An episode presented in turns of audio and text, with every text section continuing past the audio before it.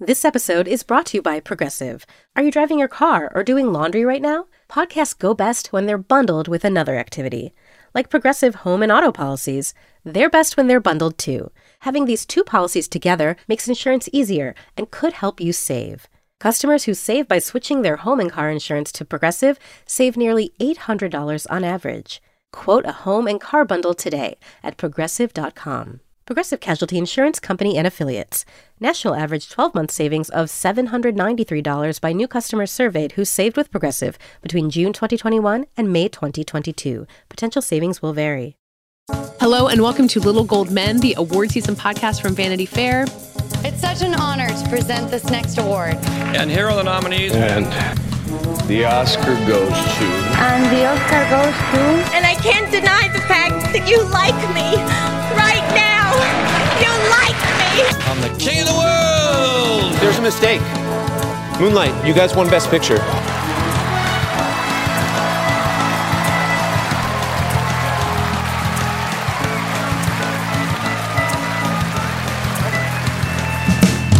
I'm Katie Rich. I'm here with Richard Lawson. Hello. And Joanna Robinson. Hi, Katie. And joining us for the first of many, many, many times, our new colleague who we've mentioned on the show before as kind of a teaser, and now is here in person, David Canfield. Hello. Uh, so we're here now. Uh, later in the show, you're going to hear Richard and Joanna and Anthony Breznican, and not me and David, talking about On the Waterfront, which is this week's Oscar flashback. Uh, and then we're also going to have two final Emmy interviews as Emmy voting wraps up. Uh, I talked to both Brett Goldstein of Ted Lasso and Hannah Einbinder of Hacks. Um, but first, David, we brought you in here because we want to introduce you because Awards Insider has launched the uh, the section of the Holly- of Hollywood that uh, we brought you in for. Um, you've been here for a few weeks writing stuff, uh, but as you listen to this, it is now live. Um, but also, first, I want you to introduce yourself because I think I imagine there are some listeners of this podcast who know you already from Entertainment Weekly, where you also had a podcast. So, uh, do you want to just uh, introduce yourself a little bit? Sure. If you love your award season podcasts, then you may have heard me on Entertainment Weekly's The Awardist for the past couple years. Uh, I was the awards writer and movies editor over there for the last uh, four plus years now. So I've now moved over to Vanity Fair uh, uh and excited to launch this amazing new section with you guys and uh, gab on Little Gold Men sometimes too. Yeah. Um, so, David, among the stories that are on Awards Insider now, uh, written by by all of us in the VF staff, um, you wrote an essay kind of kicking off the section, just like getting the lay of the land of Emmy season. Mm-hmm. Um, and I don't want to like turn to you and be like, explain the Emmys to us, but I did think it was a really wise look at like it's a weird Emmys. It's going to be a weird campaign time. There's a few things we know for sure, but a lot of surprises in store. What what were kind of your takeaways in that essay? Sure. Um, I think coming off of the big dominance last year of Schitt's Creek in the comedy categories, the Emmys have, perhaps in alignment with the culture to some extent, made a move toward nice. Uh, I think this year Ted Lasso is primed to become the new comedy series winner, um, another freshman in a year full of them uh, for big new streamers. That's the other big takeaway is that Ted Lasso is taking the mantle for Apple, but you also have HBO Max with great comedies like The Flight Attendant and Hacks. You have Disney Plus, which is going to be expanding on The Mandalorian surprise nomination for drama last year with its Marvel series, WandaVision, which is limited, and Falcon and the Winter Soldier, which is drama, both competing. Which is very confusing, by the way, the fact that they're in separate categories, but what isn't confusing? Yeah, and if you ask Marvel, like what the difference is, it's extremely technical. So uh, maybe not. Um, WandaVision is extremely closed ended. Falcon less so because it yeah. informs the the MCU at large. Um, and and I think beyond that, you have a really interesting division between what was a lot of comfort food and shows that got us through a really hard year, even stuff like the Queen's Gambit and limited series, and thornier, really great stuff that I sense might have a bit of a tougher time breaking through um, Michaela Coel's I May Destroy You, um, which had already been kind of infamously snubbed by the Golden Globes, though that does not always mean a ton when it comes to Emmy recognition. um, and uh, Barry Jenkins, The Underground Railroad, shows that um, I think have a real place in the conversation this year, but aren't just where the the real buzz is headed, it seems. Yeah, on um, on last week's episode when Jeff Giles was on, we talked about kind of the sense of these shows that were like early to mid pandemic that are eligible for Emmys now that feel like they happened a thousand years ago, Yeah. like Hamilton, um, The Queen's Gambit to some extent, even though it seems to be in a strong position. And it, it, it does feel like we're dealing with an Emmy season that's like ten years worth of television crammed into one thing, and like where people's attention spans will be. I think is a really interesting question to consider before uh, the nominations, which are out on July thirteenth, right around the corner. almost here and yeah it's it's it's a very bizarre encapsulation of a very bizarre year that's what it's going to be Joanna and Richard, is there, like uh, you guys have been writing some of these uh, awards insider stories with us as well. Like anything sticking out to you theme wise about the Emmys that we're in for? I love David's uh, observation of, of like nice being a being a theme. It's just such an interesting year, um, as you all know, just because it may not feel like there was so much less content because there's still plenty of content, but there was actually way less content than usual. Um, of course, because of pandemic stalled productions, and so some categories feel really crowded and some other categories feel a little sparse and uh, and that's just going to be an interesting you know thing to look at the, the same way the oscars were interesting this year not because there weren't a ton of very worthy films but because some of the the heavy hitters were sitting on the bench. Like this would be a succession year right? You know what i mean? Like that sort of thing. So uh, that's just something that's going to be interesting to see sort of what rises up. Because like you know, you know me. Every year for the Emmys, for years in the drama category, it was like, "Hey, Joanna, write about Game of Thrones and, and the Emmys." And I was like, "Sure," every year. And then and then it slowly became, "Who will be the next Thrones?" When it was like clear that Thrones was ending, and then it was like, "Okay, it's probably going to be Succession," but you know, things intervened, and so the narrative is going to be a little more complicated, which is fun, which is which is much more fun. So. Yeah, I think we'll have longer conversations at some point about the comedy category, especially because it does feel it's just full of newbies, basically. You know, you got Ted. I think Ted Lasso probably wouldn't have been at the top of the pack no matter what, but it does feel like the COVID thing like made it so it's that, and then a lot of you know shows we love like Hacks and The Flight Attendant and Girls Five Eva, and then you know is this is this when Mythic Quest emerges? Is this when Cobra Kai emerges? It's so Don't fuzzy in a Cobra way. Never do. Um, and you know, you think of the Emmys as being so famous for so long as nominating the same ten things every every every year, and that model I think was already on its way out and is really uh, on its way out now. Yeah, especially because TV shows just don't last as long anymore. So the, Kamin- Yeah. the Kominsky Method is the only comedy series nominee from last year that's even eligible this year, partly because of COVID delays, but also the Kominsky Method is eligible for its third and final season. And Master Yeah. of None is submitting for this long delayed sort of is it even Master of None third season? And beyond that, it's like you said, Katie, a lot of new shows all vying for a first nomination. Yeah. Uh, at some point, I'm gonna because I interviewed Kathleen Turner for the show a few weeks ago and uh, watched the Kominsky Method for the first time and just really enjoyed it. So I'm gonna have to do my Kominsky Method pitch at some point because uh, I would not mind seeing it in there. I'm happy to make my Mythic Quest pitch if now's the moment. Is this the year for Mythic Quest, Joanna? I mean, it should be. It's a great, it's a great show, and it's a show that like I've been told the number, like it, it's not like you know I had this theory for a little while that like from word of mouth that Mythic Quest was really growing in its second season, um, but I've heard, I've since heard that there is actually concrete data behind this that its numbers are much much higher in its second season, and I think that is, I mean, as much as probably the Mythic Quest creators don't want it framed this way, I think that is the Ted Lasso bump of people watching Ted Lasso on Apple and then being like, what else is here? And I Yeah. think Mythic Quest of all their offerings, I think Mythic Quest is the most obvious next thing to kind of look at, and it's a it's a little meaner than Ted Lasso, but actually very sweet as well. Uh, like it's got a really nice bittersweet balance to it that I really like uh, and respond to. So yeah. Mythic Quest, why not? I mean, they've got, they've got these incredible standalone episodes that they do every season, um, and this season uh, is no exception. And a big, big showcase for F. Murray Abraham. So, um, you know, g- pay attention, Emmy voters, to Mythic Quest. We're a Quest. Do it. pro F. F. Murray Abraham podcast. I want to make that very clear. We are, we are. Rightly. Uh, Richard, anything you're rooting for or paying a special attention to as uh, Emmy voting wraps up?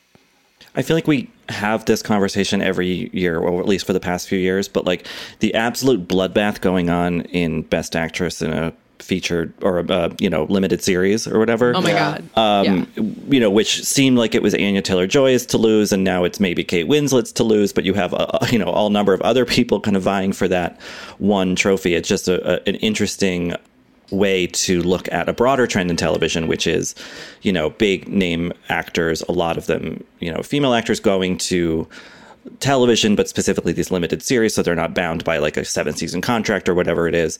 Um, there is an abundance in that category because there were some great performances in that category, but also because the weird plane of television is kind of tilting in that direction and a lot of people are falling into those categories. So I'll be curious to see who who wins the day eventually. My hunch would be that because Mare is a bit more you know recent in people's minds whereas you know queen's gambit was out last fall um, that she will win and also she's more famous but uh, yeah we'll see i don't know i mean i think the affection for both shows is high or maybe some other person will come in and steal it from both of them Yeah, the contrast between that and with all due respect to the actors in the um, the, the limited series category on the male side, like Hugh Grant for The Undoing, uh, two people from Hamilton are frequently predicted, like Ewan McGregor and Halston, which is a show that didn't really seem to catch fire. Like the there is a, sh- a sharp contrast between those categories. Um, I don't, I, I'm not sure who I'm rooting for in that lineup, but uh, I'm sure someone worthy will win. Probably going to be Hugh Grant. Probably. I want to. I want to say with Michaela Coel, um, she did just have like a big moment at the BAFTAs, so that is at Mhm. least putting like a little bit of juice in, you know, a narrative that does feel a little in the past at this point. Um, David mentioned sort of the the Golden Globe snubs and stuff like that, but I I do want to like make sure that we keep her in the conversation along with Anya and, and Kate because she's so worthy. And if and if she doesn't win for actress, I really hope she wins in like a writing category or something like that. You know. Yeah. One thing I'm curious to see in limited because it is so competitive is if you see for once um, more of a split. Like in a normal year, if Mare of Easttown won limited series, Kate Winslet would win limited actress. But Uh-huh. is it is it possible you see some kind of split where, in addition to Joanna's point, um, maybe Michaela Coel can win a writing award that would be really deserved? Although I also think her performance in that show is particularly extraordinary and, and should be a part of that conversation more than it probably will be. I agree. Yeah, the conversation question I think is is interesting. And um, David, you've written about this, and in our inaugural newsletter with Rebecca Ford, who is our other colleague who's joined to write about awards, uh, just you know about how they're doing FYC events in person, how they're trying to build buzz, but things are not quite what they are. It's drive-in events. It's you know like still a lot of Zoom Q and A's. Um, and so as Phase Two begins, like after the nominations come out, when like the campaigns for the actual nominees start up, like LA will be even more open. There could be even more possibilities. Like maybe that's when I May Destroy You really starts surging back. I think there's a lot of potential for change at, at that point. Yeah, it's a long, long campaign season. and nobody really knows what they're doing this time because we are in this strange in between period. And, and these shows do feel so long ago that, uh, especially new streamers like HBO Max and Apple, are, are looking for creative ways to, to put things, to keep things in people's minds and, and remind people of really what are worthy shows. I mean, it's, it's interesting that a lot of these nascent platforms have really strong contenders, um, like just worthy contenders, um, all getting in the mix. I mean, I remember when Netflix was just starting out, and we wondered if the Emmys would just ignore them because it was Netflix, and they're not a they're not a competitor when they had like Orange is the New Black. Um, but now it's like a new streamer is on the horizon, and we are all, all all eyes are on what they might field for Emmy consideration. Yeah, you think of HBO Max as just being the most schadenfreude of stories where like the launch was weird and they were owned by the phone company and they got sold and like sometimes the app is buggy and it crashes and yet everyone loves Mare of Easttown and hacks. Like they made it and, and Lovecraft Country. Like it, I mean that's HBO proper, I guess. Anyway, knowing what is HBO So is proper and HBO Max, knowing what is HBO and HBO Max is completely impossible. And it's true. I'm sure no listener would be able to define that. No. Yeah, and the same is true of Apple. I think, like you know, when I, I mean, I know the morning show is something that we talked about, uh, and and you know, a lot in award season, but it still felt like when it launched, it didn't feel real until Yeah. Ted Lasso hit. Um, and we talked about this before in Little Gold Men that like when uh, Apple did their big launch uh, event in Silicon Valley, that they didn't tout Ted Lasso because they thought like these other starrier, more A list projects were going to be their thing, and just always bet on Sudeikis. That's what I like to say. uh, yeah, as they say in um, you'll hear me talk to Brett Goldstein about that uh, later in this episode about how they were uh, they were the underdog from the very beginning, just like uh, Richmond. oh, love that. That's sweet. Um, well, David, we'll have you back. Actually, we'll have you back on next week because you're going to come on for an Oscar flashback. So people should get very used to hearing your voice. And um, there's so much Emmy stuff to talk about. Um, and I mean, like sometimes I get worn out by the Emmys, but I think this season is exciting. And maybe that's just because we get to talk about it every day. But I think I think there's good stuff here. There are going to be twists and turns. Um,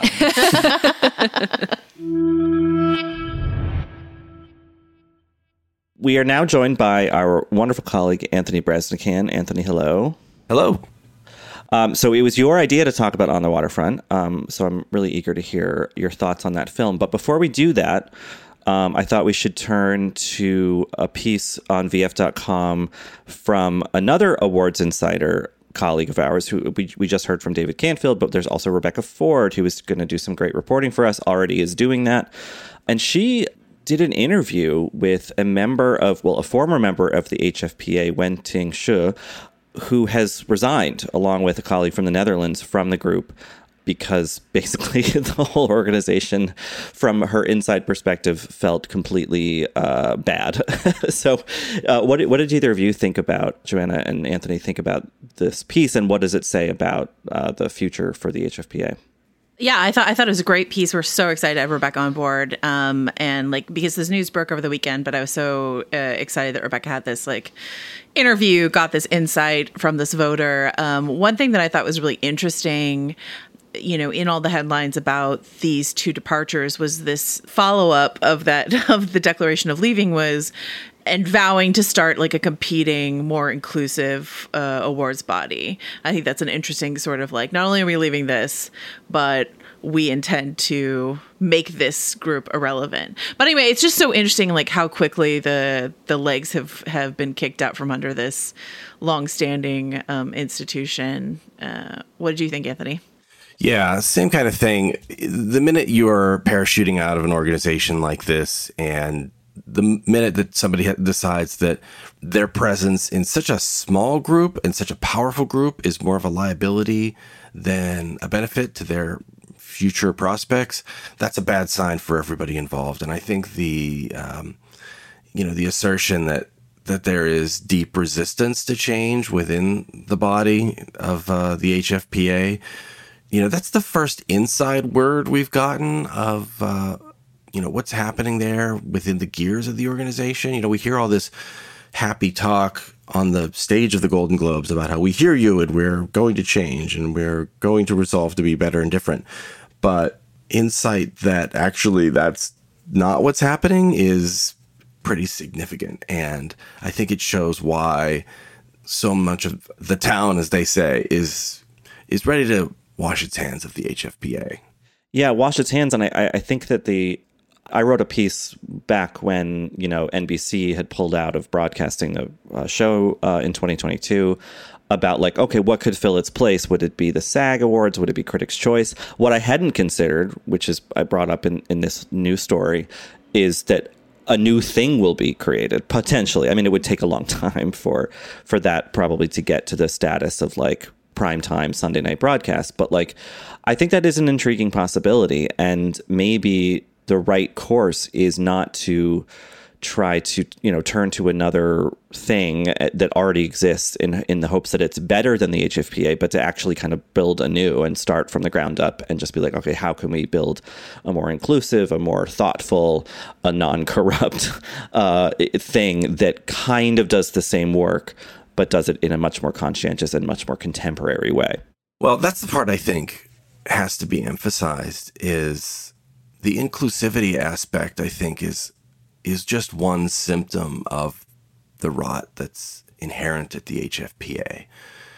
It's a group that has behaved poorly for many years, uh, and they've alienated people. And now that they have begun their descent, I guess you'd say, um, there are many, many issues and complaints about how the leadership and how powerful members within the HFPA have uh, acted in, in a professional capacity at events. I mean, we saw that that disastrous question of Daniel Kaluuya at the uh, uh, at the Oscars. But there have been many examples like that, and one mistake I don't think is reason to ruin somebody or uh, destroy an organization. But it's when your reputation is to constantly make mistakes and constantly be embarrassing and constantly fall short of representation and inclusion and constantly display poor taste in your judgment, I think that's where it becomes an insurmountable series and succession of ills. Well, and it reminds me of like what's happening now reminds me a lot of like it's not it's, obviously it's not exactly comparable, but like, you know, what happened with Weinstein or sort of like what happens at the end of the Trump administration where like as soon as as the dinosaur is wounded, like it, it, all sort of starts crumbling around. Do you know what I mean? And like people come out of the woodwork saying things, and like that they that they were quiet about in this interview, this great interview that that Rebecca did. Um, uh, you know, this this member saying like I was I was you know a bystander for way too long, like watching this happen, and um, you know I think we'll hear more from more uh, folks. I, I doubt I think this is just the beginning. I doubt these are going to be the only two defections. So, um, yeah, uh, you know, watch this spot. And I'm really glad that we have this like robust uh, awards team as like this story unfolds um, in David and Rebecca to sort of cover it on the website. So. What a great way to start for Rebecca. I mean, yeah, right. Brand new and already uh, like killing it with a great exclusive, breaking, important story like this too. So. Exactly. Um, you know that you hear constantly people talk about how there are there are good journalists at the HFPA that's sort of the caveat that a lot of the folks that I've talked to about this subject have always thrown in. Like, there are good people there. There are good journalists. There are uh, good representatives of international outlets within the HFPA. It's just, it's sort of the inverse of the bad apples argument, you know? It's like, yes, there's a bushel right. full of bad apples, but there are a couple of good ones in that mush too. And uh, I think uh, I think you're right about this may be the first of those people who decide, you know what, we're not going to change this for the better. Let's just get out and maybe start something different. But that's a tall order too. Just starting over, I don't know. That's um, I think the question is not what will replace it, but do we really need a replacement? Right. Well, I mean, NBC does or would like one, but exactly. but beyond that, um, but speaking of things falling apart and the industry and money, um, I thought we could Great brief, segue. I loved yeah, it. I thought we could, yeah, it's just a very grim, grim week, I guess. Uh, talk about the box office uh, from last weekend, which wasn't great. Um, you know, In the Heights continues to flail, which I guess some of us had thought might be one of the saviors of the summer. But now we turn to another savior, uh, Fast Nine, which is out this week. I'll have a review on VF.com by the time this podcast drops. So I'm just curious, Anthony, like what are what are you feeling from your industry perspective about like the whole summer, everyone back to the movie is it an experiment or are we just trying to do things like normal? Uh, how does it look from your view? Uh, I think that Fast Nine is as close as we're going to get to a pure test of what what the enthusiasm for movie going may be uh, for the rest of this summer. Uh, obviously, I think things will change in the months ahead. But right now, a lot of people are vaccinated. A lot of people are eager to get back to some semblance of normal life. Uh, there hasn't been a lot at the box office that is worth seeing, uh, and certainly nothing that has been exclusively the domain of the theatrical experience. So you've got sort of combination films that. Uh, um, you know, this is going to be on HBO Max, but it's also going to be on uh, on screens. Like, so there's always been this element of like, well, you could watch in the Heights at home, so do you have to watch it in the theaters? that, that somewhat distorted the results, right? If we're talking about a laboratory experiment, uh, so the fact there was another option to watch a lot of those films has, uh, I think, uh, made it hard to interpret what exactly the appetite is for movie going. Fast Nine is a big film. It's got a huge history. It's uh, it's got uh, devoted fans going back many many years. Uh, it's exciting. It's uh, multicultural, so there are you know lots of different people represented on the screen. So it's got everything going for it in terms of uh, if you don't want to see this, then what do you want to see? Uh, right. General population. It's not. It's not a. It's not a high-minded art film that's only going to attract people who've uh, who, who like that sort of thing. It's it's it's a popcorn flick. So I think it'll do really well. The only thing I think that might hold it back is um, for families, right? For people with little kids who want to go out back to the movies. Uh, I'm not sure that Fast Nine fits that bill, but that's the only one of the segments of the movie going population that I feel uh, maybe left out by this. So I think it's going to be pretty strong. Um, yeah. We'll, we'll, see. I don't know. What do you think? It's And like, and to your point, I think it's the kind of thing that we have been like an argument for seeing in the Heights in the theater is that like it's a big splashy musical. There's like, you know, you think about like that pool number and you like really want to see that on the big screen. But like, we're not trained, as we discussed a couple weeks ago on our Chicago episodes, like, we're not trained as a movie going um, audience anymore to think of musicals in that way because we haven't had like a big, great musical in a really long time. Um, and so, but we are trained to think about action movies, Marvel movies, um, Fast and Furious movies, like those. Those are the things you go to the theater for. You go to the theater to see the big car stunts and stuff like that. The Fast, uh, Fast and Furious franchise.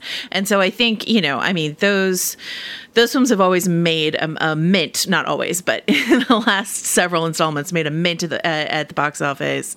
Um, it's the kind of thing I, I have heard word of mouth. A lot of people that I know are going back to the theater for the first time for that movie. Um, so I, I do. I think it's going to be not as big as it would have been pre-COVID, but I think it's it's. I'm hopeful and expect that will be pretty massive. But uh, Richard, I know you had some skepticism around it. Now you've seen it, so I don't know if, if that's changed. What do you think? Well, we had talked on on this podcast a couple weeks ago about the film sort of underperforming in China, um, which seemed to be, and and not only underperforming at the box office, it had a huge drop in its second weekend in China, but also their version of you know Rotten Tomatoes or whatever. Like it's really low rated on social media uh, from the audience, which is not a great sign. It's done well, I think, in some other territories, but yeah, I don't know. I mean, I think there might be a little fatigue. It's interesting that Fast Nine was, I think, one of the first movies um, with the onset of COVID last spring to just be like we're we're releasing next year. They they didn't they didn't kick it to the fall or whatever. They just kind of did a full. We're going, you know, next spring, next summer. So they saw that coming, but I don't know if they saw something else coming, which might be just a little bit of that. Um, okay, this is the ninth one. The last one wasn't that good. Um, I think the franchise is still coasting a bit on Fast Seven or whatever that was called, because that was like the Paul Walker's final one, and it was this big uh, moment in culture. I mean, I'm not even being facetious when I say that. It kind of was. It was. Um, Absolutely. Uh, but Fast Eight kind of like was like a little rickety uh, and kind of upped the ante in ways that felt too conscious of um, like the the way that certain fans regard the series, which is a lot of like, can you believe I like this dumb thing, rather than just purely enjoying it. And I think Fast Nine is something of a return to form in that regard, but I wonder if maybe too many kind of casual fans have been uh, chased away from the franchise. So we'll see. I, I mean, look, d- d- trying to conflate what will happen in North America with uh, box office in China is that doesn't there's, there's not a lot of um, syncing up there usually, but it's not a great sign that a ready and willing and eager audience uh, kind of didn't uh, come out for Fast Nine uh, overseas. All right. Well, well, I mean, we'll see. I are you under embargo? You can't talk about the movie, or can you? Oh no, I can talk about it. I mean, because it's been reviewed all over the world. Okay. Uh, um, yeah, I mean, Fair I think I, I, I, I, I think it's okay. I mean, I think that there's a lot in the movie that um, really relies on knowledge of the first film. So if people are going to go watch Fast Nine, I would I would really suggest you go watch the first Fast and Furious movie. Is that the one where they went really fast? That's the one where they went really fast, but they were also kind of like furious about it. Like, yeah, yeah, yeah, yeah. It was like it was like it was like a duality. Yeah, it was very yeah, yeah. I mean, but the funny thing about the the movie kind of having this this tie to the first film, where they're really trying to retrench, like, okay, like this is the lore of this whole franchise like they're really trying to connect it to the original passion for the series the the problem is that when you go back and watch the first one um, either after you've seen fast nine or even in anticipation of it it's like wait, this the first movie really is just about like people in East LA racing cars. Oh, yeah. Like it's so not Yeah, it's point break but with cars. It's so it's so down to earth and by the time you get to Fate of the Furious and I'm sure, you know, the Fast and Fast, Fast 9 or whatever it's called, um that like the, the what this franchise has done from its origins is is wild and watching that first one and even like the second one like it's just it's a completely different planet uh you know Isn't this one in space though? like literally, don't they go to space? Well, there, uh, I think it's been written about enough that I'm not spoiling anything. But if you skip ahead, if you're a little worried, but th- yes, there is a space element in this movie. Oh my gosh, I'm which- excited. But, but actually, it's handled kind of poignantly in a weird way. The, the, the, the characters who end up in the space thing are are kind of well, chosen. And um, the reaction that they have to this thing is like kind of like it's sort of meta commentary on the whole franchise which i guess maybe is the point where they're like look how far we've gotten while also really thinking back to the first film and and what actually kind of preceded the first film. Um, there's a lot of lore in this pertaining to vin diesel's character dom. If you have questions about vin diesel's ability uh, his you know ability to dramatically act. Um, you might Fast Nine might not or F nine might not do it for you because uh, there's a lot of kind of emotional heavy lifting from required of Vin Diesel in this movie that I think his acting range combined with the fact that they've kind of I think digitally de-aged him a little bit. Interesting. doesn't really work. But I yeah, I will just say that I I genuinely love going to these movies and watching them with friends and like will I defend them as fine cinema? No, but we did have like a VF meeting recently where a bunch of people were like you know, what are these movies? And I was like, oh, I've seen them all multiple times. Fully, have, yeah. Had a great time uh, at the theater and watched them at home with friends um, every time. And I genuinely, uh, and I'm not, I'm not going to apologize for it. I do genuinely get uh, emotional about the seven one uh, at the end with with Paul Walker and like his brothers and uh, everything that went into that. So, um, like, I'll be there. I'll be there at an IMAX, in fact. Um, and and so we'll see. But um, yeah. It's so interesting that this thinking about those humble origins, as you said, Richard, is so interesting to think that like this is the great the great hope of the summer box office. yeah. And that they so heavily reference that first humble origin, you know, Yeah. so much in this film. I'm David Remnick, host of the New Yorker Radio Hour. There's nothing like finding a story you can really sink into that lets you tune out the noise and focus on what matters. In print or here on the podcast, The New Yorker brings you thoughtfulness and depth and even humor that you can't find anywhere else. So please join me every week for the New Yorker Radio Hour, wherever you listen to podcasts. Um, but anyway, speaking of uh, criminally uh, involved toughs, I think we should talk about On the Waterfront. I think you should do the transitions for all of our Yeah. podcasts going Yeah. forward. Speaking of, um, so I had never seen on on the waterfront. Me neither. Uh, so that was a really exciting. And Anthony, thank you for picking it to cover on, on our Oscar flashback series. Um, what made you pick it? Uh, well, it was on a list of movies that you guys all said you were considering talking about. And so I went through that list and I saw on the waterfront and thought, I love that movie. And I have a little bit of a history with it. And uh, it's been a long time. And it's a film I have complicated feelings about. What's So- that history? Yeah. Well, uh, it's funny. After a while, you realize you've been doing this job for quite a long time. And I remember when Marlon Brando died, rather than just harvesting people's tweets, journalists used to actually call and interview people who had worked with the the person who died. So uh, I talked to Eva Marie Saint that morning, and she told me about her experience making on the waterfront with Marlon Brando, which was an unusual one. And so, uh, I mean, we can talk about that a little more as we get into the discussion about the scenes in the movie. But um, it was kind of fascinating just to hear her from directly from the actress herself what her experience was like working with this iconic actor in a, an extremely memorable performance. I mean, it's it's really like, you know, it's funny watching it now with the perspective of 2021 and being like, oh, it's De Niro, it's Pacino, it's you know, Joaquin Phoenix, you know, but this was really by some kind of film historian's assessment, the really the Brando was the first person to kind of bring method acting, Stanislavski, uh, Stella Adler, Strasberg, all that stuff into Hollywood film, um, coming from the very New York school of acting. And this performance, particularly, I mean, Stanley and Streetcar, sure.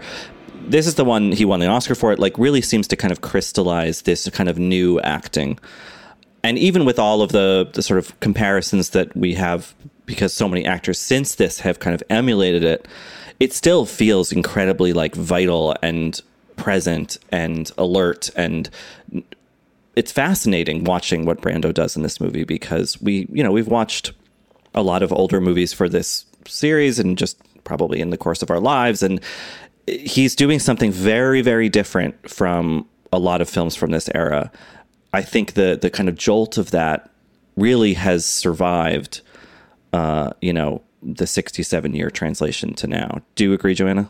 Yeah, I mean, I was so thrilled to watch this. Anthony, thank you again for picking it. Like, I don't know why I had never seen it. I've definitely, you know, I've seen Streetcar a bunch of times. I, am a fan of of young Marlon Brando, and I knew that this was an iconic film that meant a lot to a lot of people.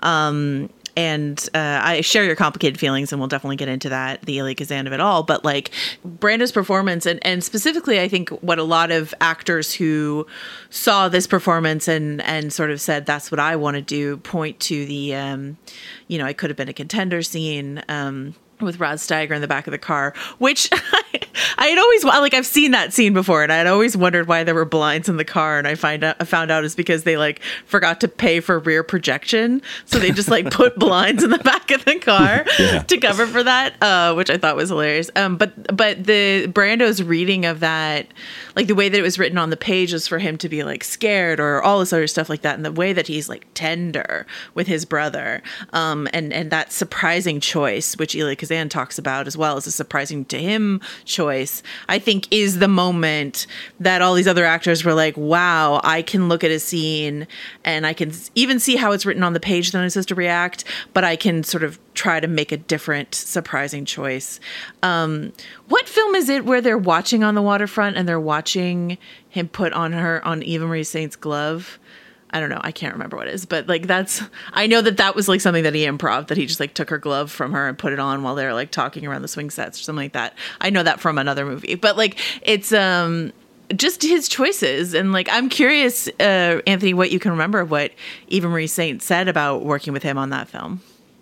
Yeah, so that scene in particular is one she talked about that that was an improv, and I think what we're both talking, or th- all three of us are talking about here, is he brought a kind of naturalism to it. Like you can talk about the the method of it all and the uh, the education and the the deliberate thought that went into it, but a lot of what's special about his performance is the letting go of that thought and just being comfortable enough to inhabit the part so that you can do casual things that end up having a deeper meaning to it.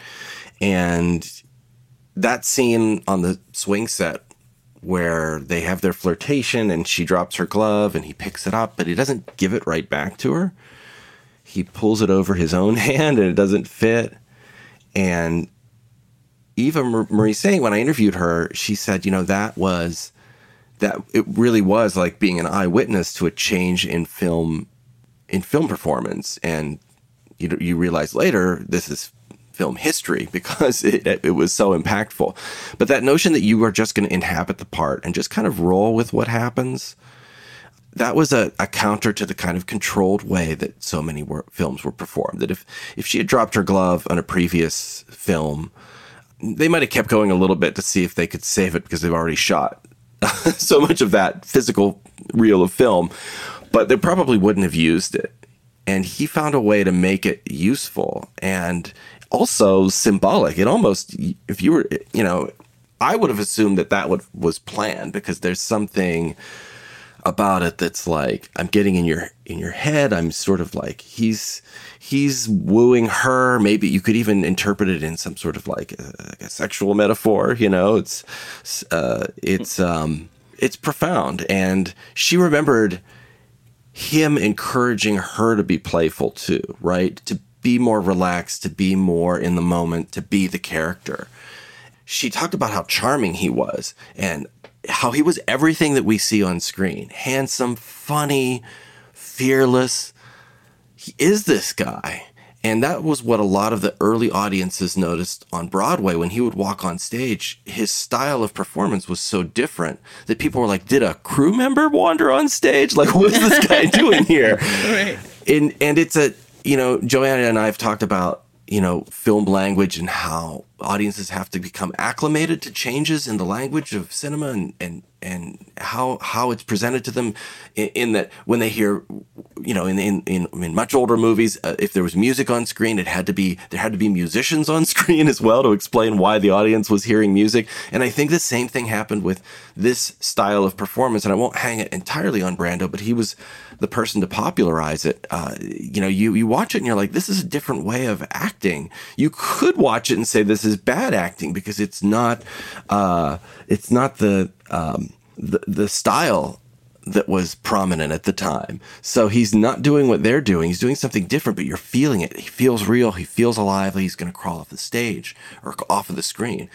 And here's the part where it becomes personal. And this was the part I found most fascinating is when the film was finished, Eva Marie Saint saw him a year or two later at a party. And to her, they'd had this amazing connection. They'd had this powerful, uh, fulfilling, semi-romantic, uh, at least at a you know professional capacity, like moment on this film. And she said he looked at her like she was a stranger. And he, she certainly he remembered her. It wasn't that long before. He just had none of those special, warm, friendly, professional feelings that she had toward him. He was absolutely aloof. And it reminds me a little bit of this Kurt Vonnegut short story called, I think it's called Who Am I This Time? about a small town theater group. And a new guy moves in to work at the hardware store. And he's very handsome, but he's very boring. But when he plays Stanley in On the Waterfront, he's dangerous and enigmatic and and a live wire. And this woman who's like the Meryl Streep of this small midwestern town like falls in love with him. And then when the show is over he goes back to being boring. And so she can only have a relationship with him when he's playing interesting men in performances because he takes on their characteristics. And that's kind of what Brando sounded like. I think he was very weird and interesting in his own way. But he inhabited that role so fiercely that um, it was kind of like working with Daniel Day Lewis on Lincoln and and feeling like you got to know the president, and then he's right, just a guy making shoes afterwards. So she said she saw him then. He was aloof to her. They had no connection whatsoever. The guy from the swing set pulling on the glove and being playfully flirtatious was gone, and then uh, she said she never saw him again. Wow. Yeah, I mean, I think that there's something so interesting in there about the way that method acting, Stanislavski method acting, is spoken about as like people seem to kind of like the performances when they're successful, but in general, there's like, well, that's kind of an asshole way to do things. And I think part of that is because uh, so many people, I'm thinking of Jared Leto sending a pig heart allegedly to cast members or whatever for Suicide Squad, kind right. of do it the wrong way. They think if I'm just like weird for t- two months while playing this weird character, doesn't is that method acting? And actually a much more you know, a much more involved process, and, and you can follow kind of Stella Adler's version, Meisner's version, whatever. You know, there, there's a lot of complexity contained within that, and and I think that it's so interesting to to hear about kind of one of these early on film test cases where like Brando was fully doing that and Eva Marie Saint was like thought that she was experiencing one thing because that's just what you tended to experience on a film set. You know, she was brand new, but like, um, but in fact, he was doing this whole thing, and I and I, I, I it's so fascinating to watch him do that whole thing because from the perspective of today, this is a pretty small story. I mean, it's about big things. It's about union. It's about unions. It's about labor. It's about the mob. It's about Hoboken, New Jersey. It's it's about masculinity. It's it's huge topics, but you know, by today's standards, the gangster story is kind of quaint almost. And and he still, I think, and I think Lee J. Cobb is great in it. And I think there are other great performances in it, but he really kind of makes the case for it being a classic. I think more than the film does.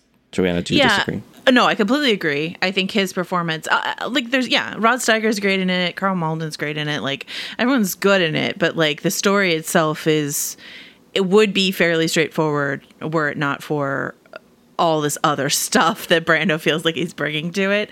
And there's also this the meta text which we should probably talk about, which is like Elia Kazan, who uh, you know shortly before he made this film had uh, given a friendly testimony um, in front of the House of An American what what is what is House Un-American Activities Committee. Thank you, thank you. Uh, you know, basically narking on on naming names uh, in this in this uh, witch hunt, and that's the real use of the word uh, witch hunt uh, of trying to root out communists in in uh, in Hollywood, etc. And uh, you know, he wasn't the only one who gave friendly testimony, but my understanding is that Brando had to be hardcore convinced to do this movie because Brando was disgusted that Kazan gave you know, he and he and Kazan had a really close relationship. Kazan directed him on stage in Streetcar. Kazan directed him in the film in Streetcar, and then like, um, and then this happened, and and Brando had to be like tricked, cajoled, convinced to do this film.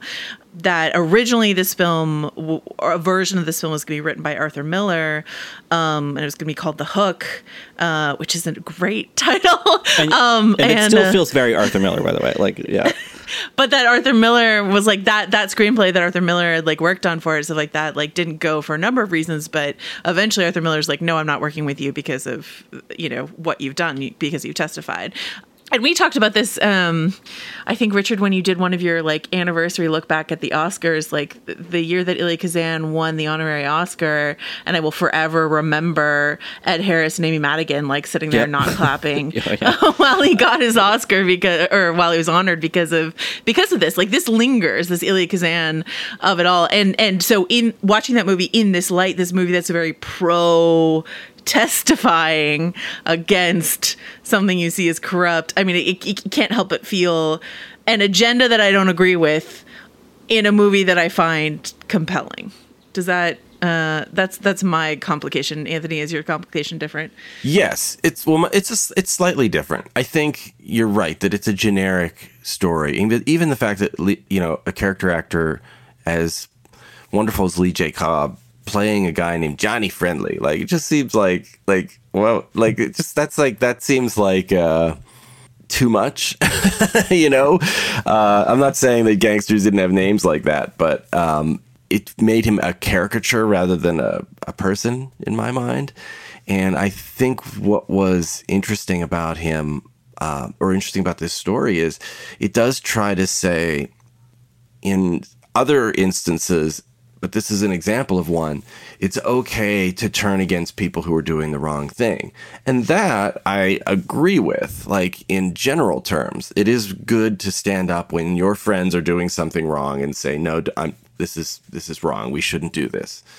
Um, the problem is, is that that's not an absolute. And so when you apply it to things like, yes, it was okay to um, testify against people who had attended a a, a meeting of uh, uh, of people who believed in uh, socialism, you know, and painting them as communists and infiltrators. Like that's not right. That's not standing up and doing the right thing. Uh, Kazan felt he had. He absolutely felt he had done the right thing. So he made this movie as a defense of that. And I just think it's taking a generalization and applying it to a specific. And so Yeah. it's the specific that I don't apply. I don't believe in. I do believe that if you're murdering people on the waterfront, somebody should stand up and say something. Terry, like that's the thing is like Is Terry that should- Terry Like, Terry should testify, but I don't agree that that Elia Kazan or anyone else you know who did testify should have done what they did because that was uh, I think pretty disgusting. But like that he sees himself as a Terry, and you just want to be like, buddy, Yeah. you're not Terry Malloy. That's not who you are. Um, I don't know, Richard. What do you think of the meta meta narrative around this? Yeah, I mean it's obviously it's complicated because we're we're pro rat stool pigeon whatever in the film watching the film um uh, but I think it's kind of almost a mix, mischaracterization to call what Kazan and others who you know kind of fed into McCarthy's agenda that was not snitching because they were kind of they weren't saying true things really you know it was Yeah, it was exactly. and uh, you know, it, it's interesting that the you know you brought up the Ed Harris and Amy Madigan. There were a couple other people who kind of pointedly did not uh, clap for him when he got his Mhm. honorary Oscar, but that that legacy lasted that long, and yet the film, this film, and some of his uh, Kazan's other work. Um, has endured, you know, there there's a kind of compartmentalization of it, uh, and probably a willing, a, a sort of willful, just like let's just forget that that ugly history happened. Even though you read, you know, all the time about, you know, if you're looking into like old Hollywood, like whole careers that were derailed for decades, if not forever, by the all of this. You know, it was a really serious thing, and I think that it's interesting that Brando kind of took the hundred thousand dollars and swallowed his convictions and, and did the movie, and then was just did so, such a committed performance in it. And maybe some there's something in there about Eva Marie Saint saying afterward that he kind of it was like he didn't know her that he just kind of threw himself into the sort of singular focus of this project and that was the way he could kind of you know. Com- you know that was the kind of compromise he could make about like his ideals about Kazan was like I'm just going to focus on this thing and then when I leave it it's done um, and I I do think watching the film he's working well with the other actors in the sense that he's like reacting to what they're doing but I, I don't know. He does swallow up a lot of the oxygen in the film and and and maybe that was the only way that he could kind of get through it was to kind of just focus on himself and uh, not concern himself with uh, the kind of broader context of the film. I feel like he connects with um, Eva Marie Saint, and I feel like he connects with um, Rod Steiger, and and then there are other moments where yeah, it's just like watching um, a great opera tenor do his solo, and like no one else is on the stage. You know what I mean? Um, I think the ending, for all the naturalism of the rest of the film, the ending feels a little. I think it's a melodrama that fits the era of the 50s and and this is a, a, melodrama to a certain degree, but it like it doesn't really match some of that more naturalistic stuff that you see earlier. Um, his his whole long walk at the end of the film. But Anthony, I think you want to talk about Karl Malden a little bit. Well, I was going to say he, he, you know, he's he takes his uh, turn in the spotlight, and uh, that was another thing that I always loved about the film that I saw when I was very young. I was, you know, I was a Catholic kid, and um, the notion of a priest being like a street fighting man, like, and standing up and being tough and actually standing for things that are good in the real world, as opposed to like being dressed in the vestments and speaking from the pulpit about sort of vague thousand year old stories and you know not making kind of droning on not making any connection to my own life. Like it was kind of cool to see this this uh, you know tough looking, snarling preacher man down in the belly of a ship preaching to these like these faces that are surrounding him in shadow. Like symbolically it was a very like a, a, very kind of hellish image of being down in the bowels and down in the shadows and and uh, being surrounded by these demonic faces and then being having sh- you know stuff thrown at you while you're talking i think is uh, like it's startling when that happens to him and he keeps going and he's kind of fearless. And what i like about his performance is you would think the priest would be protected right? Because nobody's going to hurt a priest. He's uh you know these are people who have uh, you know deep superstitions and deep religious beliefs and they're not going to they're not going to harm him. But also to me again being from that faith, I was struck by how rare we saw a priest make a stand like that in real life for something that was, uh, um, that was decent, or, really sticking his neck out to say something good. And so it was like, wow, that's cool. Like you could do that. Like he could take a chance, defy people, and stand for something good. I think Karl Malden, uh, you know, he's eclipsed somewhat by Brando in this movie, but um, I think that's a, a pretty fantastic performance itself. What do you guys think? Malden's always great, right? Like that's that's kind of the thing about. Know, but that's why him. he gets overlooked. he's, oh, Malden, he's always good. Kind of like you can see the progression, right? Of uh, Karl Malden, Gene Hackman, John C. Reilly. Like they're sure. like, yeah, yeah. I don't want to say they're exactly the same, but they fit a certain yeah. category, I guess. There are notes on a scale for sure. Mm-hmm. Yeah. Um, yeah, and I guess the last thing I want to say about on the waterfront, uh, and once again, I so I'm so glad I finally saw this. I really can't. I don't know, and I recommend people watch it. Absolutely, um, is I think some people think that it was used as sort of a cudgel of of like anti-union propaganda for a really long time, because like no doubt, no doubt, in the 50s there was a lot of like some corruption and organized crime, infiltration of of unions and stuff like that. But I think this this was like this gave unions overall an unfair reputation uh, for a long time, and so that's something that like is working against it. I think in twenty, at least to my sensibilities in twenty twenty one. Um, Jimmy but, Hoffa could not believe, shocked, shocked that they would say these sort of things about the union. But uh, but yeah, I just I yeah I I really I loved watching it. It's so funny when we were talking about the Golden Globes, the, the, you know, earlier in the segment, talking about the Globes and like it just takes one thing and then everything sort of crumbles. And that's, that's like that's what on the waterfront is. It's like Johnny Friendly's the head of the HFPA and everything's just sort of like crumbling because it took you know just a couple people speaking out. So the HFPA read of on the waterfront. Yeah, there you go. There you go. I love it. It was there's somebody in the in the bowels of the HFPA like we shouldn't take these watches from Pia Zadora or you know and uh, getting pelted by um by food from the elaborate buffet that was set up by the studios. That shot of of him of uh, Karl Malden after he's been pelted with fruit or whatever being lifted up Yes. uh, is just Mhm. like that's like cinema you know i think there's so much in this movie that feels um, just like a play almost but that, that there are these moments of like oh wow that's like actually something kind of distinctly you know filmy happening uh, also, that's Catholicism. Like that's a stained glass window. Oh yeah, in the yeah. church where I would have been forced to go every Sunday. You know, like it's uh, you know that ascension into the light. He's Yeah. done the right thing. Now he's now he's ascending.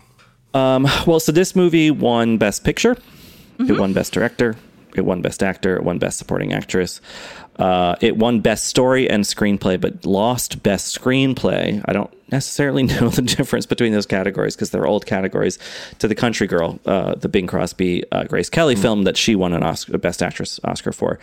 Um, on the waterfront, That's funny because Yeah. sorry, sorry, a bit of trivia I saw was that they offered this role to Grace Kelly and she said no, and she went and made. she was going to play Rear Terry. That would have been interesting. no, she was going to be Charlie. Yeah. Um, yeah, no, uh, th- you know, and that's why they went with Eva Marie Saint, who was like, you know, uh, uh, in the Grace Kelly sort of Hitchcock blonde, cool blonde spectrum, but like the. Uh, or or that Grace Kelly was too refined for this role, and even though Eva Marie Saint like gives you that sort of like she's gonna get out vibe, she still seems like she could have come from here. I think was one thing that I saw, but uh, also abject ca- category fraud, right? Putting Eva Marie Saint in supporting um, when she's obviously the female lead of this of this uh, film. But uh, you know, I don't begrudge. Uh, delighted she has her Oscar. it was you know? happening even back then. Um, Even then. I mean, the the the categories. Some, I mean, you know, the best picture, the, uh, the movies that that Waterfront was up against: Caine Mutiny, Country Girl, Seven Brides for Seven Brothers, Three Coins in the Fountain. A couple of those have endured, I think. But if you go to other categories, I mean, Kazan won Best Director against Hitchcock and Billy Wilder. On the Waterfront was not represented in this category, but alongside Grace Kelly, who won, was Jane Wyman, Audrey Hepburn, Judy Garland, and Dorothy Dandridge.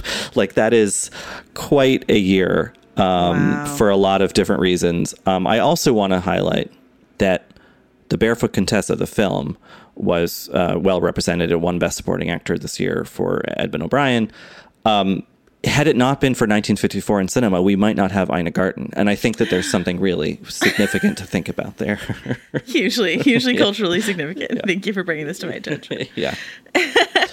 All right. Well, um, thank you for uh, watching the film along with us. I hope you did. Um, if not, you should go check it out. It is, if nothing else, I think a fascinating document of uh, what what was becoming of acting uh, in the mid-century of last century. And now we're going to turn to Katie Rich, who interviewed two people uh, in the mix of this year's Emmy Award season. Uh, the first interview is with Brett Goldstein, uh, and then you're going to hear Katie in conversation with Hannah Einbinder from Hacks.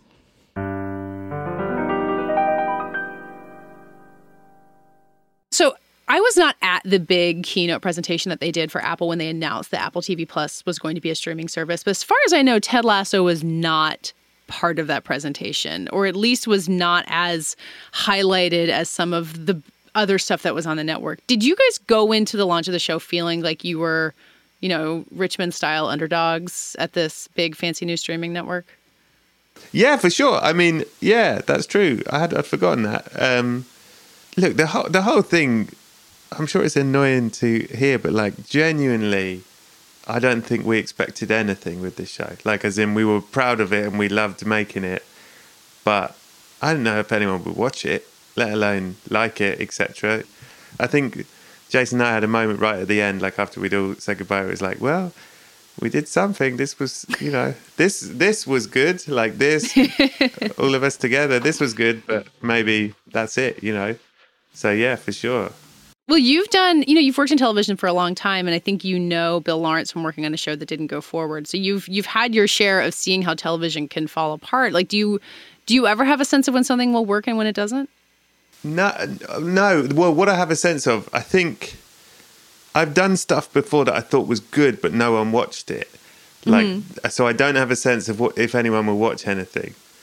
Comedy's tricky because sometimes it can be funny on set, and then in the edit it doesn't quite work. So there's always a risk with that. I remember when we did the read through for episode four of this of Ted Lasso, where it really felt special. It felt special in the room, and I really felt like everyone, all the actors, all the crew, it was a real like we get this now. We are now a whole, and Mhm. everyone knew their characters, everyone knew their thing, and it. And I just remember it being really exciting that day. Like, fuck, we're doing this thing, and this feels really special. You know what I mean? Like it all. But again, I didn't think anyone would watch it. I mean, Now, was that the gala episode? Episode Yeah, four. the gala to- episode, yeah. Okay.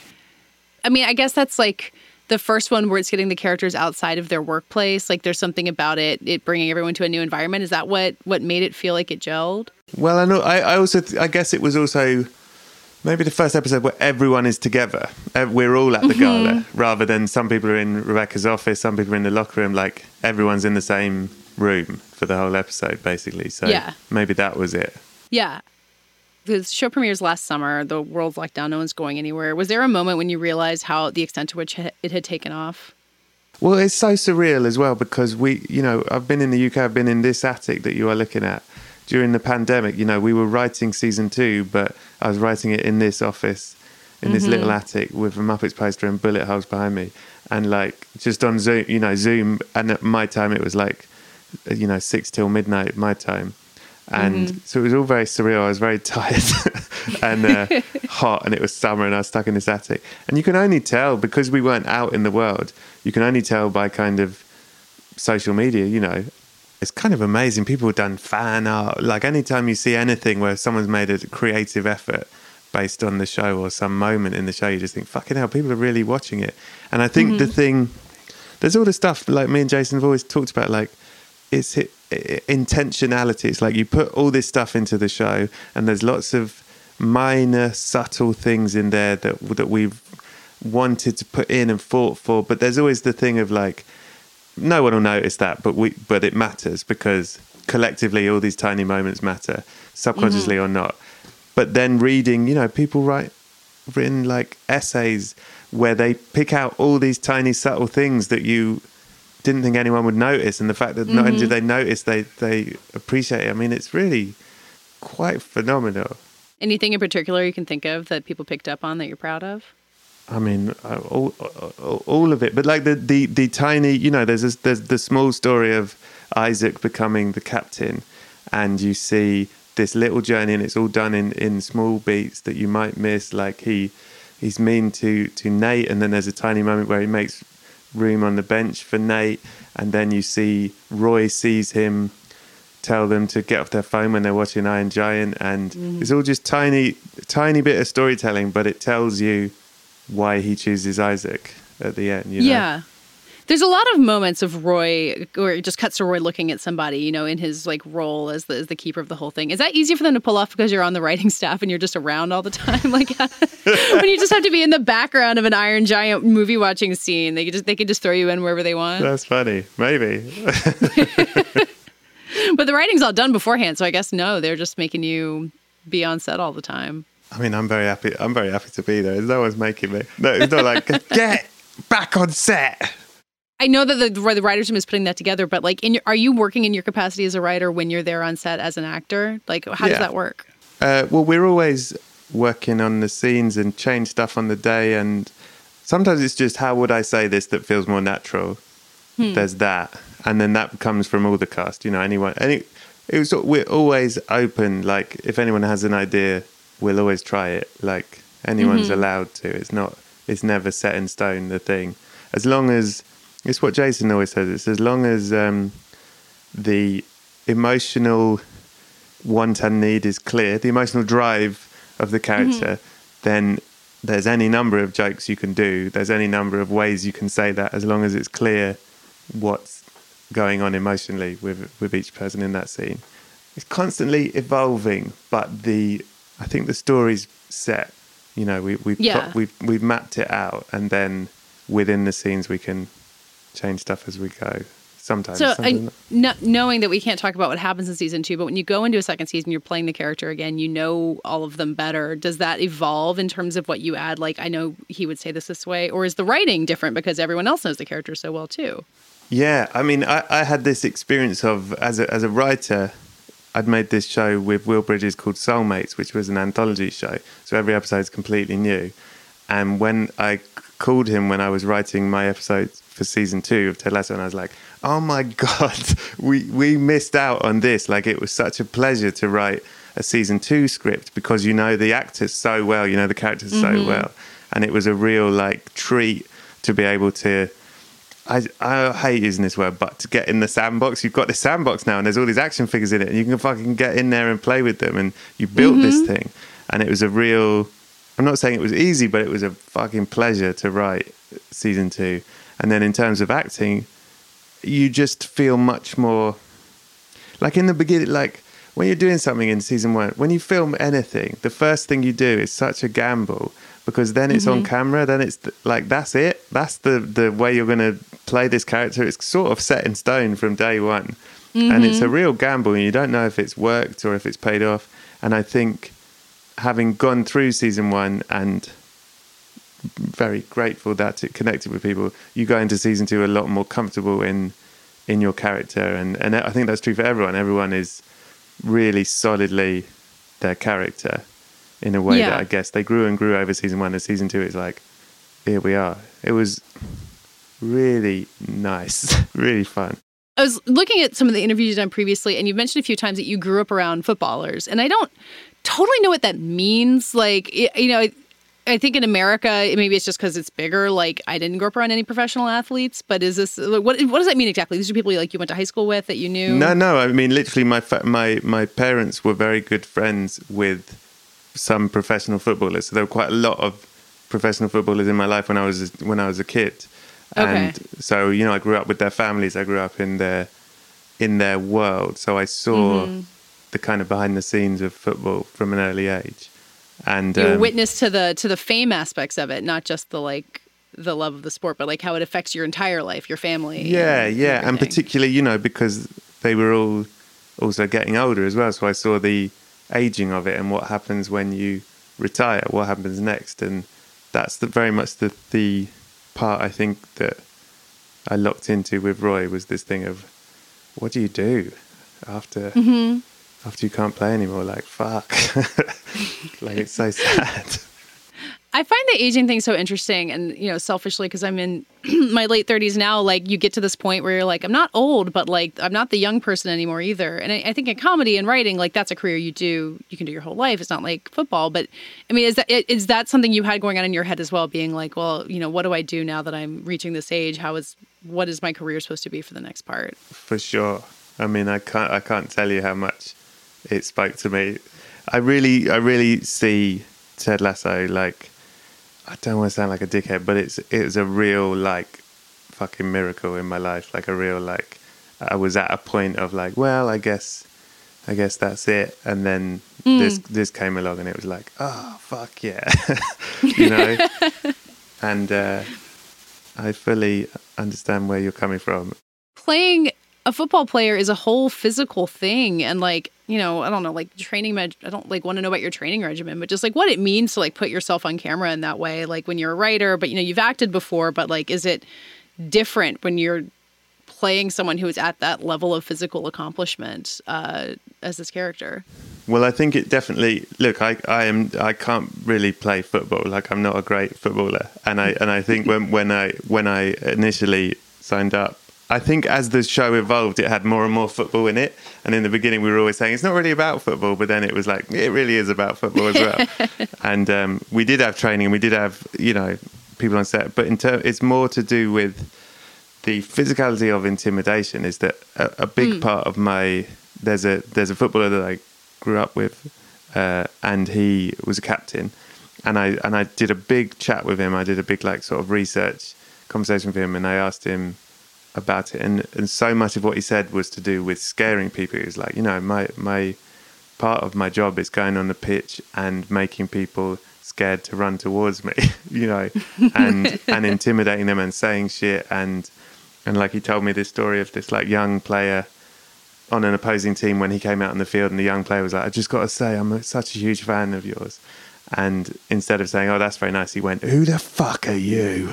And it was like, and he was like, "That's my job. My job was, you don't fuck with me. Like I make you intimidated to to play against me." And so I think you know, there's a way that Roy.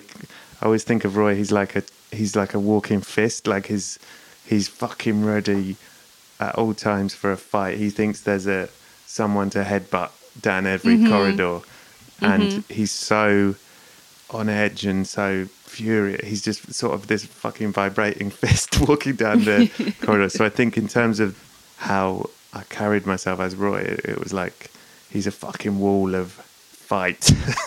Do you? Is there someone who teaches you like if you hold your shoulders in this way, you look more imposing? Like, I, I, you know, dancers would probably know like exactly how to move your body to do that. no, it was just um, uh, felt right. Channel the rage. Yeah. When he grows over the course of the season, like. Are you changing the way that you hold yourself in that way? Like I think you see in on your face the like if you know the un- unclenching of the fist, like how and how much of a struggle it is. Like what what do you do with your with your body to get to that point where he is at the end of the season? Well, look, there's a there's a thing of uh, like very specifically in season one that you know Roy smiles I think four times in season one, and none of them were accidental. Like they're very like chosen spots for. Yeah. Uh, uh, like I'd kind of plotted the smiles, and uh, he's like an iceberg, and he's and he keeps melting, and things are being chipped off, and sometimes Mhm. it's in the face, and like a softening of it, of the sort of scowl, and but also he can turn it back on. He can, you know, he can say, "Who the fuck are you?" at any moment. Yeah, Like, yeah, yeah. I don't think he's ever going to lose that, but he's certainly, for the first time in many, many, many years, he's kind of letting the light in, and that's so Yeah. much to do with Keeley as much as it is to do with Ted, and um, it, and it's also what I think is true in life is he's different with different people. You know, he's he's never going to be Mhm. soft, soft with Jamie. You know, Yeah. I don't think he's ever really going to smile with Jamie in the room. You know what I mean? I like that. I like that a show like this can maintain some uh, some true enemy relationships between those two. That like it's not like not everyone is capable of being friends with each other. I feel like that's also true to life on Yeah. some level. Yeah. Um, I mean, you, you've told the story of how you, you know, put yourself on tape to play Roy after having written him in the writers' room, which to me feels like such a gamble of putting yourself out there in that way. But I think as an actor, you're auditioning all the time, like you're putting yourself out. But did it feel like a, a huge risk when you did that? And like, you know, maybe you wouldn't be invited back into the writers' room if it went badly. Yeah, that was the biggest risk. Is it was like if I if I because I also know what it's like on the other side. Like if they hadn't Mhm. like the tape, it's really it's really awkward and it's really embarrassing and it's kind of annoying. I put them in a position that's uncomfortable because they probably have to. They you know they probably don't want this tape, so it better be Mhm. fucking good. so it was a real it was a real gamble, and I did think, yeah, i if this if they don't like this tape, not only am I not getting this part, but I also may not come back for season two as a writer because they may Mhm. they may feel so uncomfortable that I'll just be fired. But is that also that you know you you have enough of a friendship with Bill Lawrence that you come onto this show and you like trust him enough to send him that tape? Like, is that what is that the power of building relationships in an industry like this, where it's somebody who you know you can navigate that with, as opposed to working with people you don't know as well? Yeah, for sure. De- Listen, they definitely. Um, I've been very spoiled in this in this show and with these people in that I can't imagine working with people that are dicks. like that would make. I just don't know how you do it.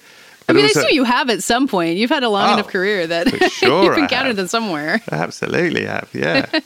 uh, but I think again, it's like in hindsight, it was a real fucking last swing that tape I made because I'd been, you know, I'd been acting for a long time, but so often you don't get a lot of great parts. A, you don't get a lot of great parts offered to you, and B, you don't read a lot. I don't read a, a lot of scripts that I was, you know, particularly excited by it. And so when this Roy and I just felt so passionately like I really fucking get Roy, that I was willing to risk.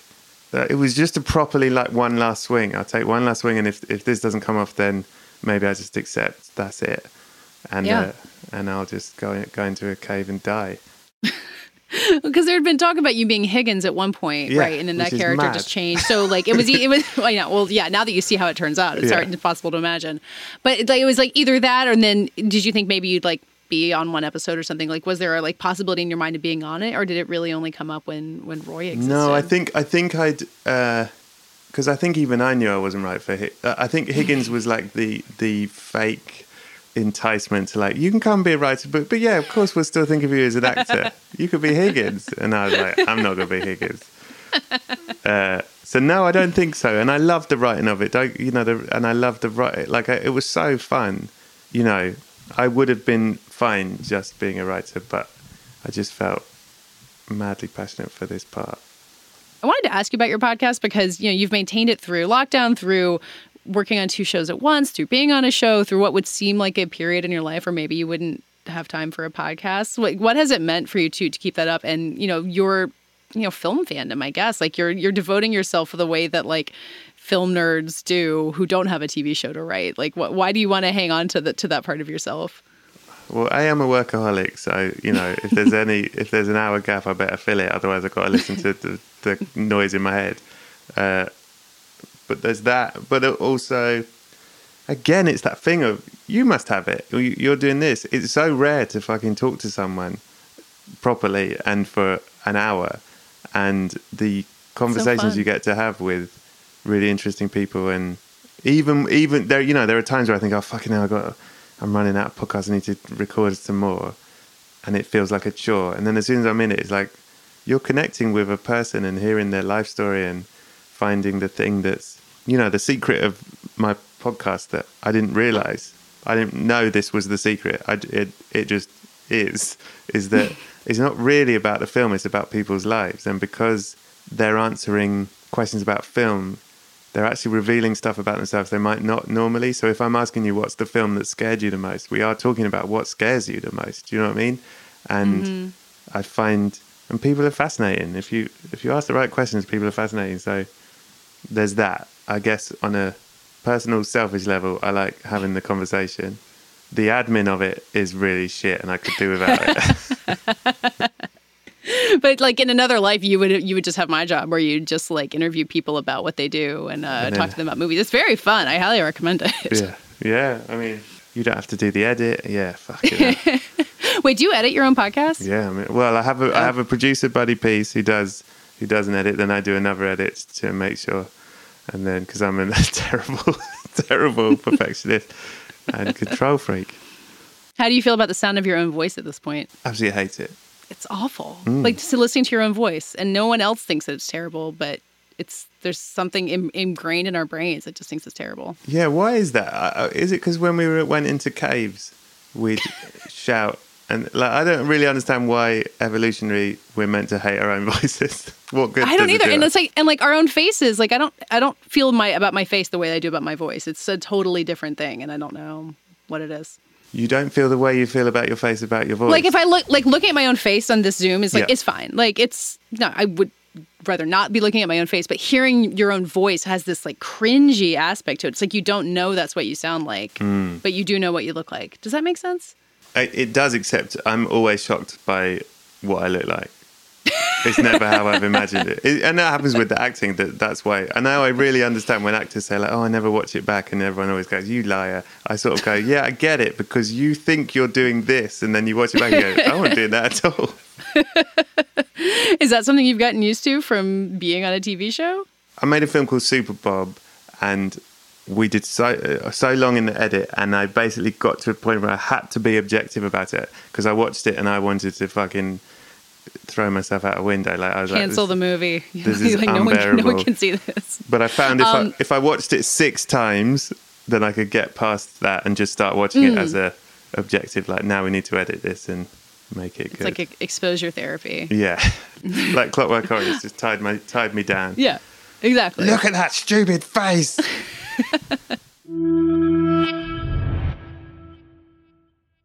Well, I'm excited we get to talk about Hacks now that the um, whole season has aired um, because I, you know you did a lot of press at the beginning, but it was like always unclear where it was going to go. And the first thing I want to ask is about Ava's childhood bedroom that is revealed, I think, in the final episode. And like, I read, I know Entertainment Weekly did a whole story about all the fake magazine covers that are in the bedroom, which are just so perfect to me. Um, and it just had such a pang. Like I, that was my bedroom in high school, and I'm just, I'm so curious about what when you saw that room, what you learned about the character from it, like how it felt to get to that level with your character in that bedroom scene. So Jen Statsky um, called me, I think like maybe two or three weeks before we shot that, and she was like, "Hey, uh, what did your childhood bedroom look like?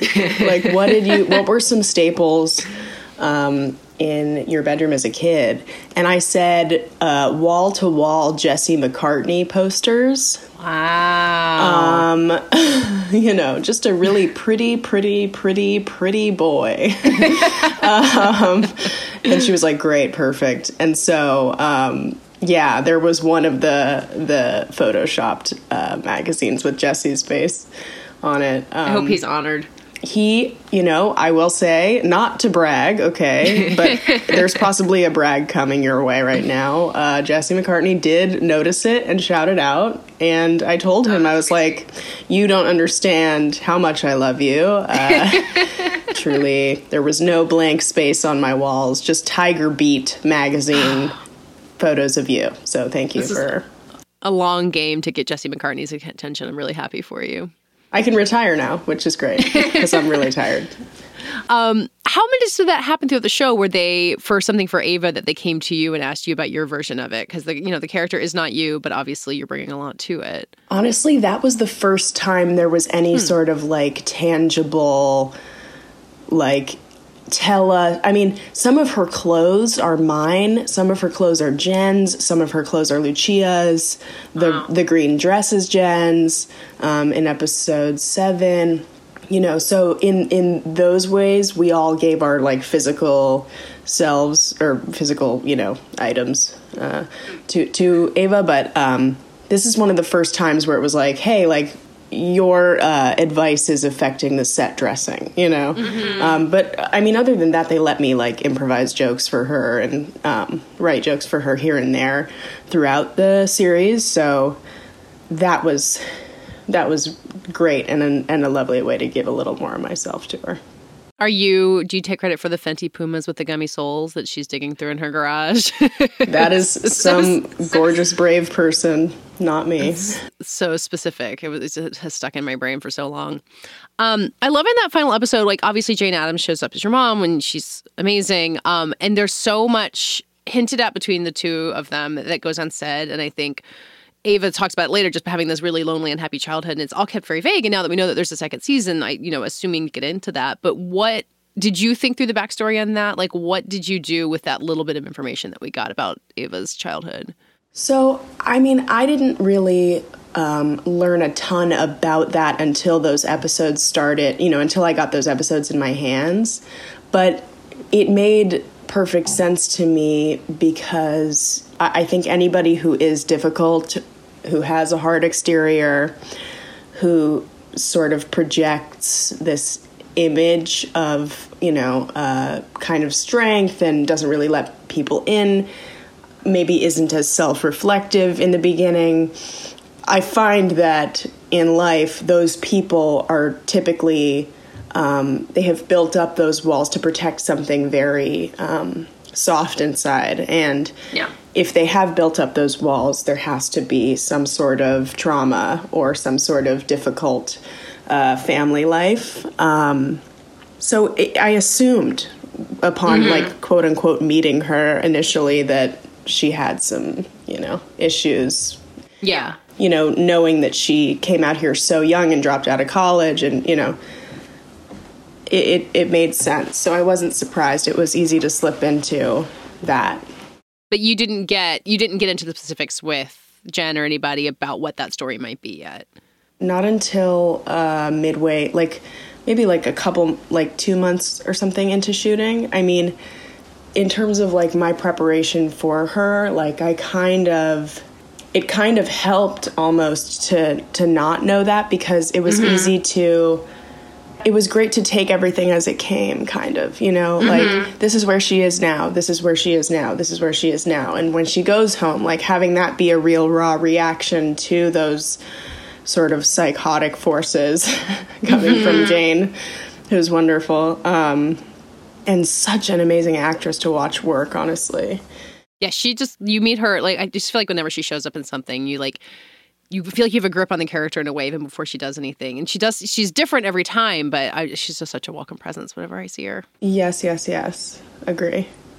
Um, and then toward the end of that episode, Ava kind of has like the a breakdown moment with um with Deborah finally, and like finally crying about her father's death. And like you know, you've been acting, you've been playing this character for a long time, but you know, being relatively new to acting, what just is crying on screen something that felt weird for you? Was that different from the other acting challenges that had been? Because it's such a vulnerable moment for for anybody. I think even when you are in character. Yes, and luckily I have um, a ton of experience crying in public. Um, so thanking my lack of serotonin for that.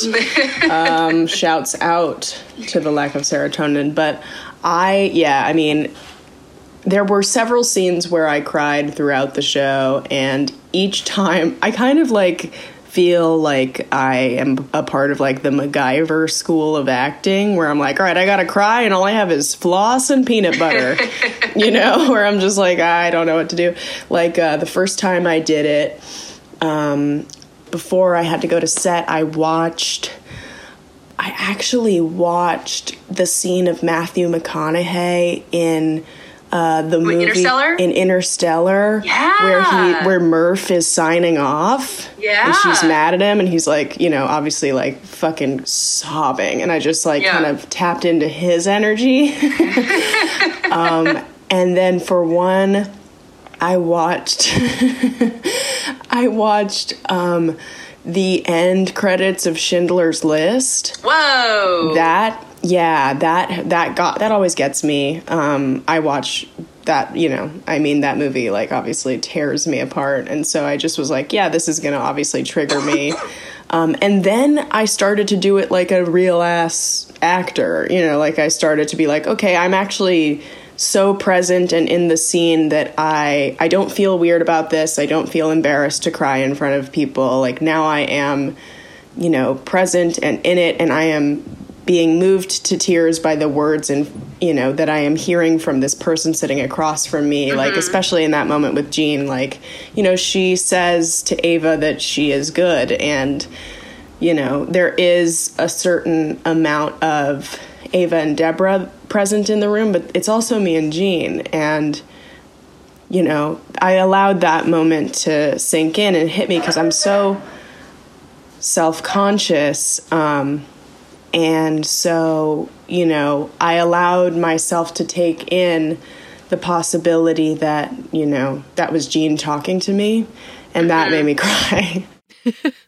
Is is that being present when you're when you're you know not learning how to act, but you know doing this for the first time and getting being visible for the first time? Is that the challenge when you're going from being a performer to like being in a character in a show in this way?